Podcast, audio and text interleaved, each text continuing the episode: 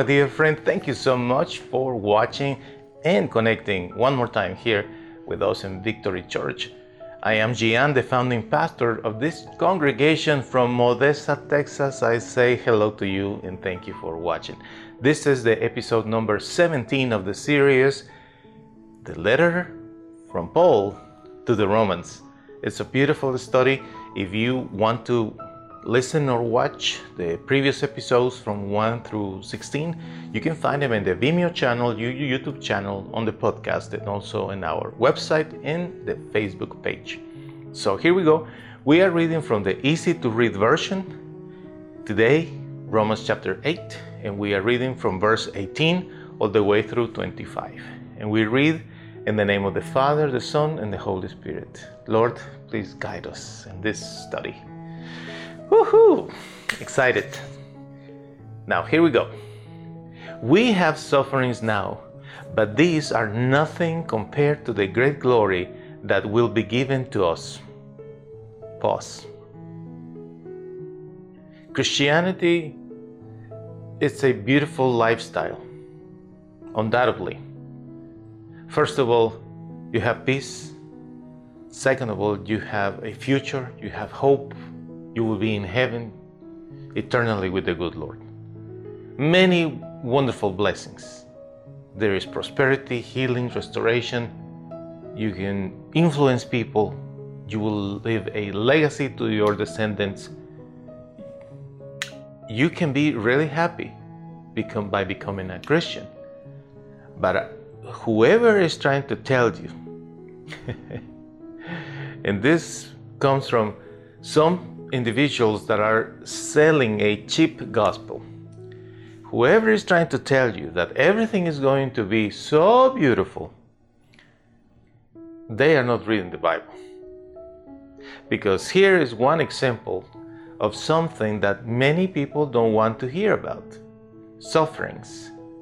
So, Paul had been explaining through all these chapters, the previous chapters, about our salvation based on the sacrificial death of our Lord Jesus Christ, that we are forgiven simply by believing that He is the Son of God. And you do that, I do that, so we are happy with the good Lord. We are forgiven, we are eternal.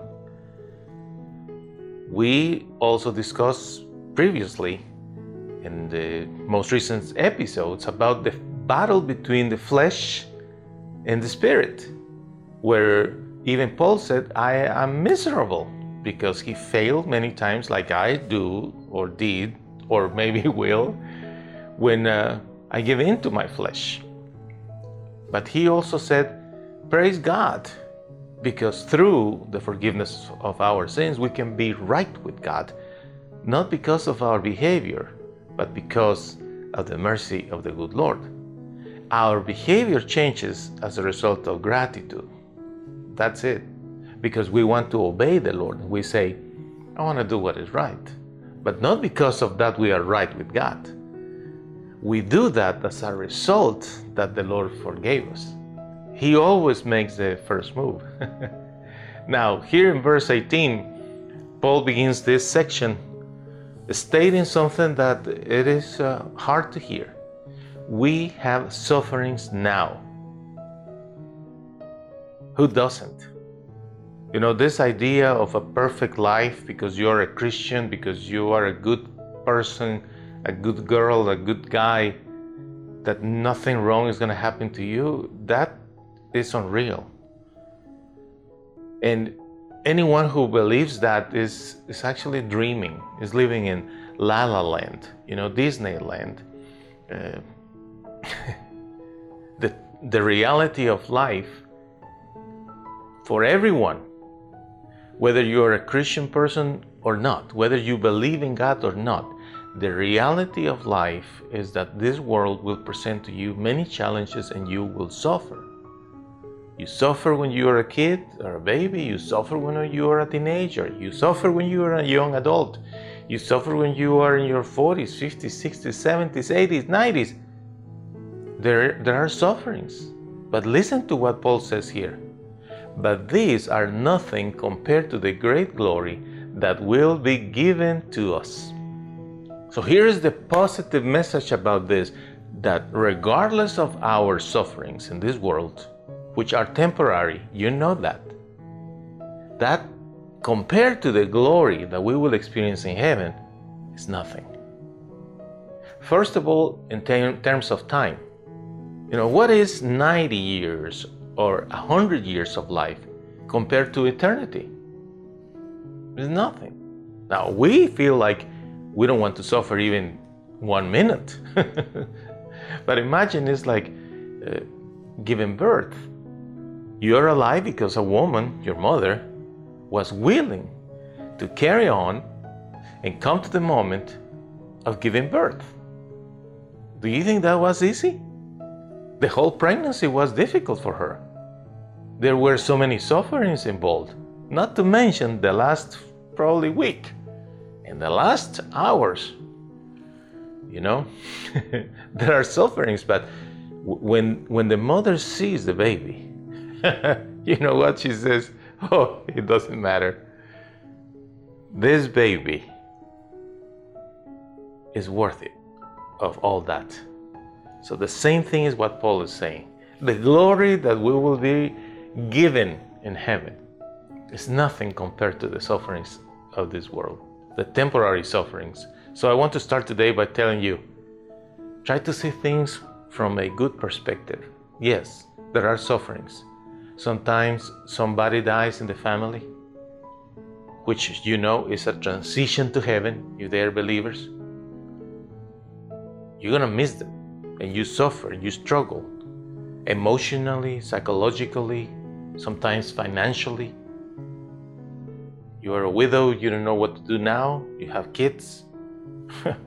That's not an easy thing. You are a mama, your children, son or daughter was taking care of you and they died. It's, it's not an easy thing. It doesn't matter.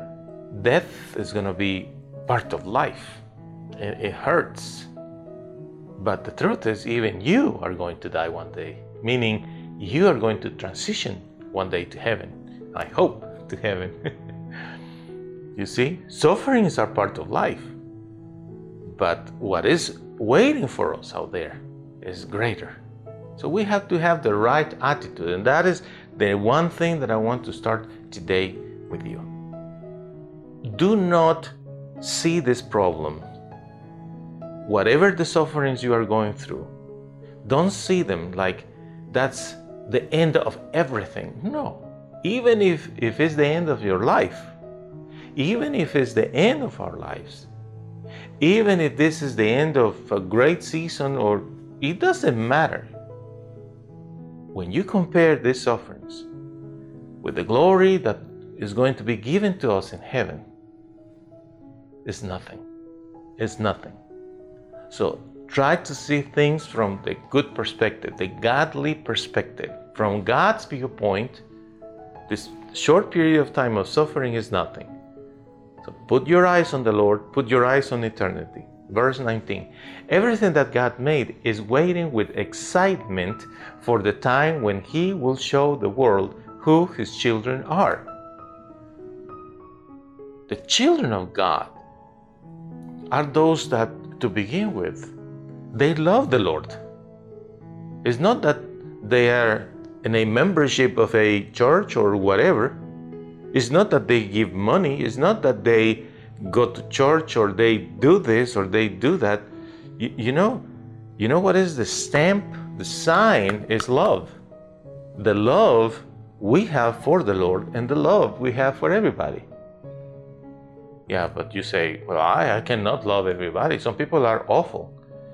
Well, let me ask you this question Does the Lord love those people that are awful? What do you think? Or do you think that the Lord hates them because they are awful? That they don't he doesn't want them to come to heaven. Do you think that? Well, if that was the case, I will be lost. Because I was awful once, maybe more than once. But the Lord saved me. He rescued me. So that's the way that you need to see it that the love of God comes to everybody. Anyone that claims to be a believer must have love in his heart. If you say you are a believer, the sign that you should show is love the love for the Lord and the love for everybody, even when they are ugly. But I am going to tell you something many things change in your interactions with people when you are nice to them.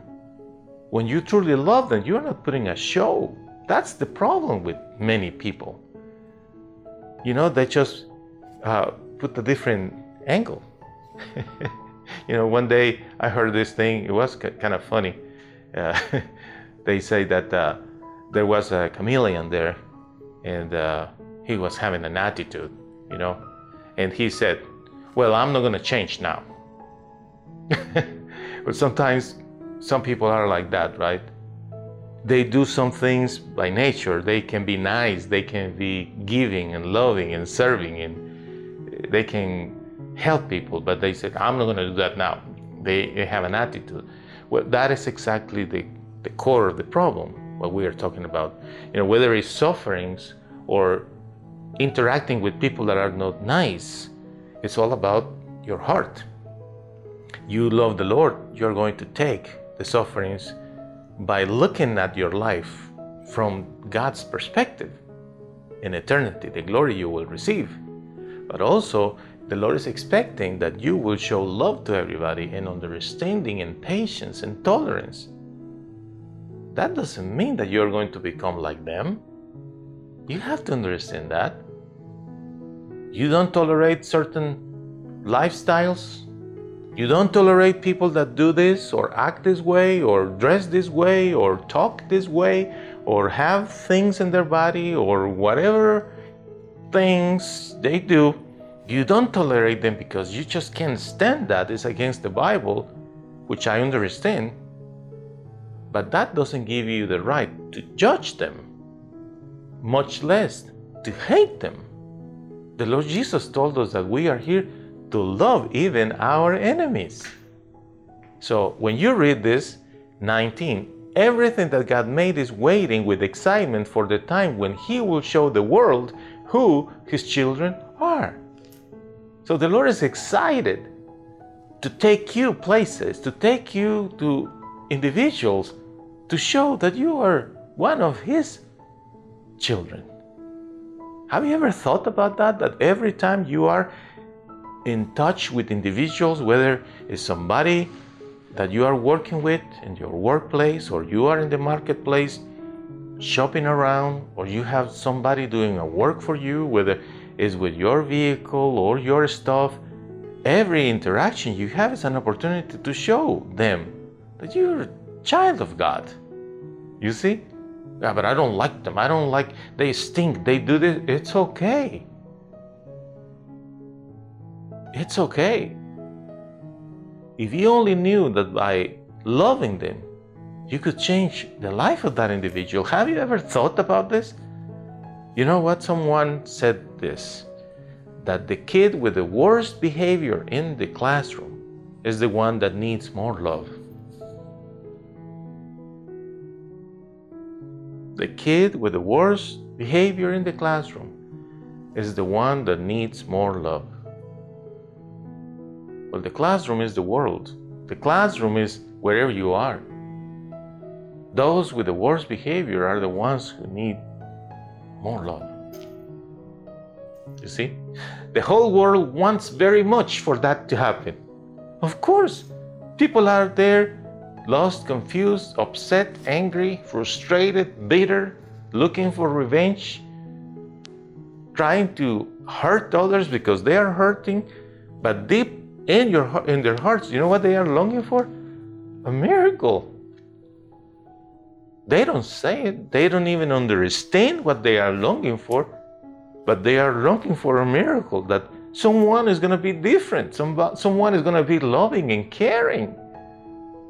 You see, when the Holy Spirit is dwelling in your heart, and you know that you are forgiven by grace, and you know that you can help your failures, your flesh winning sometimes, and then the, the Spirit being the winner, uh, you come to this place where you understand that although there are things that are not as you would like, you can still have the right attitude, see things from God's perspective, and approach situations with love and patience. 20. Everything God made was allowed to become like something that cannot fulfill its purpose. That was not his choice, but God made it happen with this hope in view. Listen, that the creation would be made free from ruin, that everything, everything God made would have the same freedom and glory that belong to God's children. And you have heard this expression everything happens for a reason, right? There are no coincidences. People say that, you know, just as a phrase, just as a phrase. And they don't understand the meaning behind it. Yes, exactly. Everything happens for a reason. Even when you don't understand why you you were born in that particular circumstances, why you say I don't look like others, why I am short, too short or too tall, too skinny or too chubby, too dark or too white. Why my eyes are like this? Why my self is this way? Why I'm not that smart? Or why am I so this and that? Why this happened to me when I was a kid? Why this happened to me when I was an adult? You know, first of all, you have to understand that was not the, the Lord's plan to begin with. You know, the Lord's plan was that we all will behave and have holy lives, happy lives, with prosperity and abundance, according with Genesis, the creation of Adam and Eve. Eat everything, work with the garden, multiply, have children, be happy, rejoice. Just don't do this. because if you do it, you see, that's the problem. But things happen. Everything happens for a reason, right? Exactly. The Lord has a plan. And all that He wants is that you will show the world that you are free. Imagine in the midst of tough situations, crisis, or difficulties in your life, you behave in such a way, you respond in such a nice way that those that are observing you say, How is it possible that this person is doing so good when he just lost his wife? How is it possible that this girl is so peaceful when her husband just now died? How is it possible that these parents are like nothing happened and their children just died in a car accident? How is it possible that you are at peace when you lost your job? There is no more unemployment funds, very little money, and you have so many things to pay for, and you don't know how you're gonna make it next week. And yet, you have that freedom, that peace. Do you realize that you are put in that spot for a reason? The Lord allowed those things to happen so people will see the freedom you have, is what it says here. We know that everything God made has been waiting until now in pain, like a woman ready to give birth to a child. it, it is, it is about, something is about to happen in your life. It's just the time will come to give birth to give birth. 23. Not only the world, but we also have been waiting with pain inside us. We have the Spirit as the first part of God's promise. So we are waiting for God to finish making us His own children. I mean, we are waiting for our bodies to be made free. Meaning what? Meaning that we will experience the moment when we transition to heaven and all the pain and uh, sufferings that we live in this world and in our bodies are going to disappear. It's going to happen to you. 24. We were saved to have this hope. If we can see what we are waiting for, that is not really hope. People don't hope for something they already have, but we are hoping for something we don't have yet, and we are waiting for it patiently. Which is the importance of every day reminding ourselves I'm here to bring glory to the name of the Lord. I am here in the midst of these situations to show the world the love that the Lord has given me for Him and for everybody else. I am here to go through this trial right now, waiting patiently, because this is going to end. The Lord has a plan for your life. How willing are you to wait patiently to see His hands on your life? That's the kingdom of God, my friend. The kingdom of God is about accepting the King's will for your life. It's like the Lord Jesus said in Gethsemane Oh Lord, I don't want to die on Calvary. I don't want to go through the beatings. I don't want anything wrong to happen to me. but it's not what I want. Your will. And when the will of the good Lord is allowed by you to, to happen and, and you work with His plan, actually, it's going to be like this. The sufferings are going to be there. It's like going to the dentist. You don't want to go through that and hear the machine, right? Zing! And you, you, you don't like those things, but you know the outcome is good. The sufferings are part of life. I want to close today to tell you this. If you, in the midst of your sufferings, and you're in the midst of your disappointment and sadness and frustration, you stop looking at yourself and your situation and you just look up, put your eyes on the Lord, and acknowledge that He is God Almighty, that He has a plan for you now on earth and also in eternity. You are going to see things very differently. Instead of being a rebel against God's will, accept God's will. Work with the Lord. He will work with you. Thank you so much for watching and connecting. I hope to see you next week. Have a great night.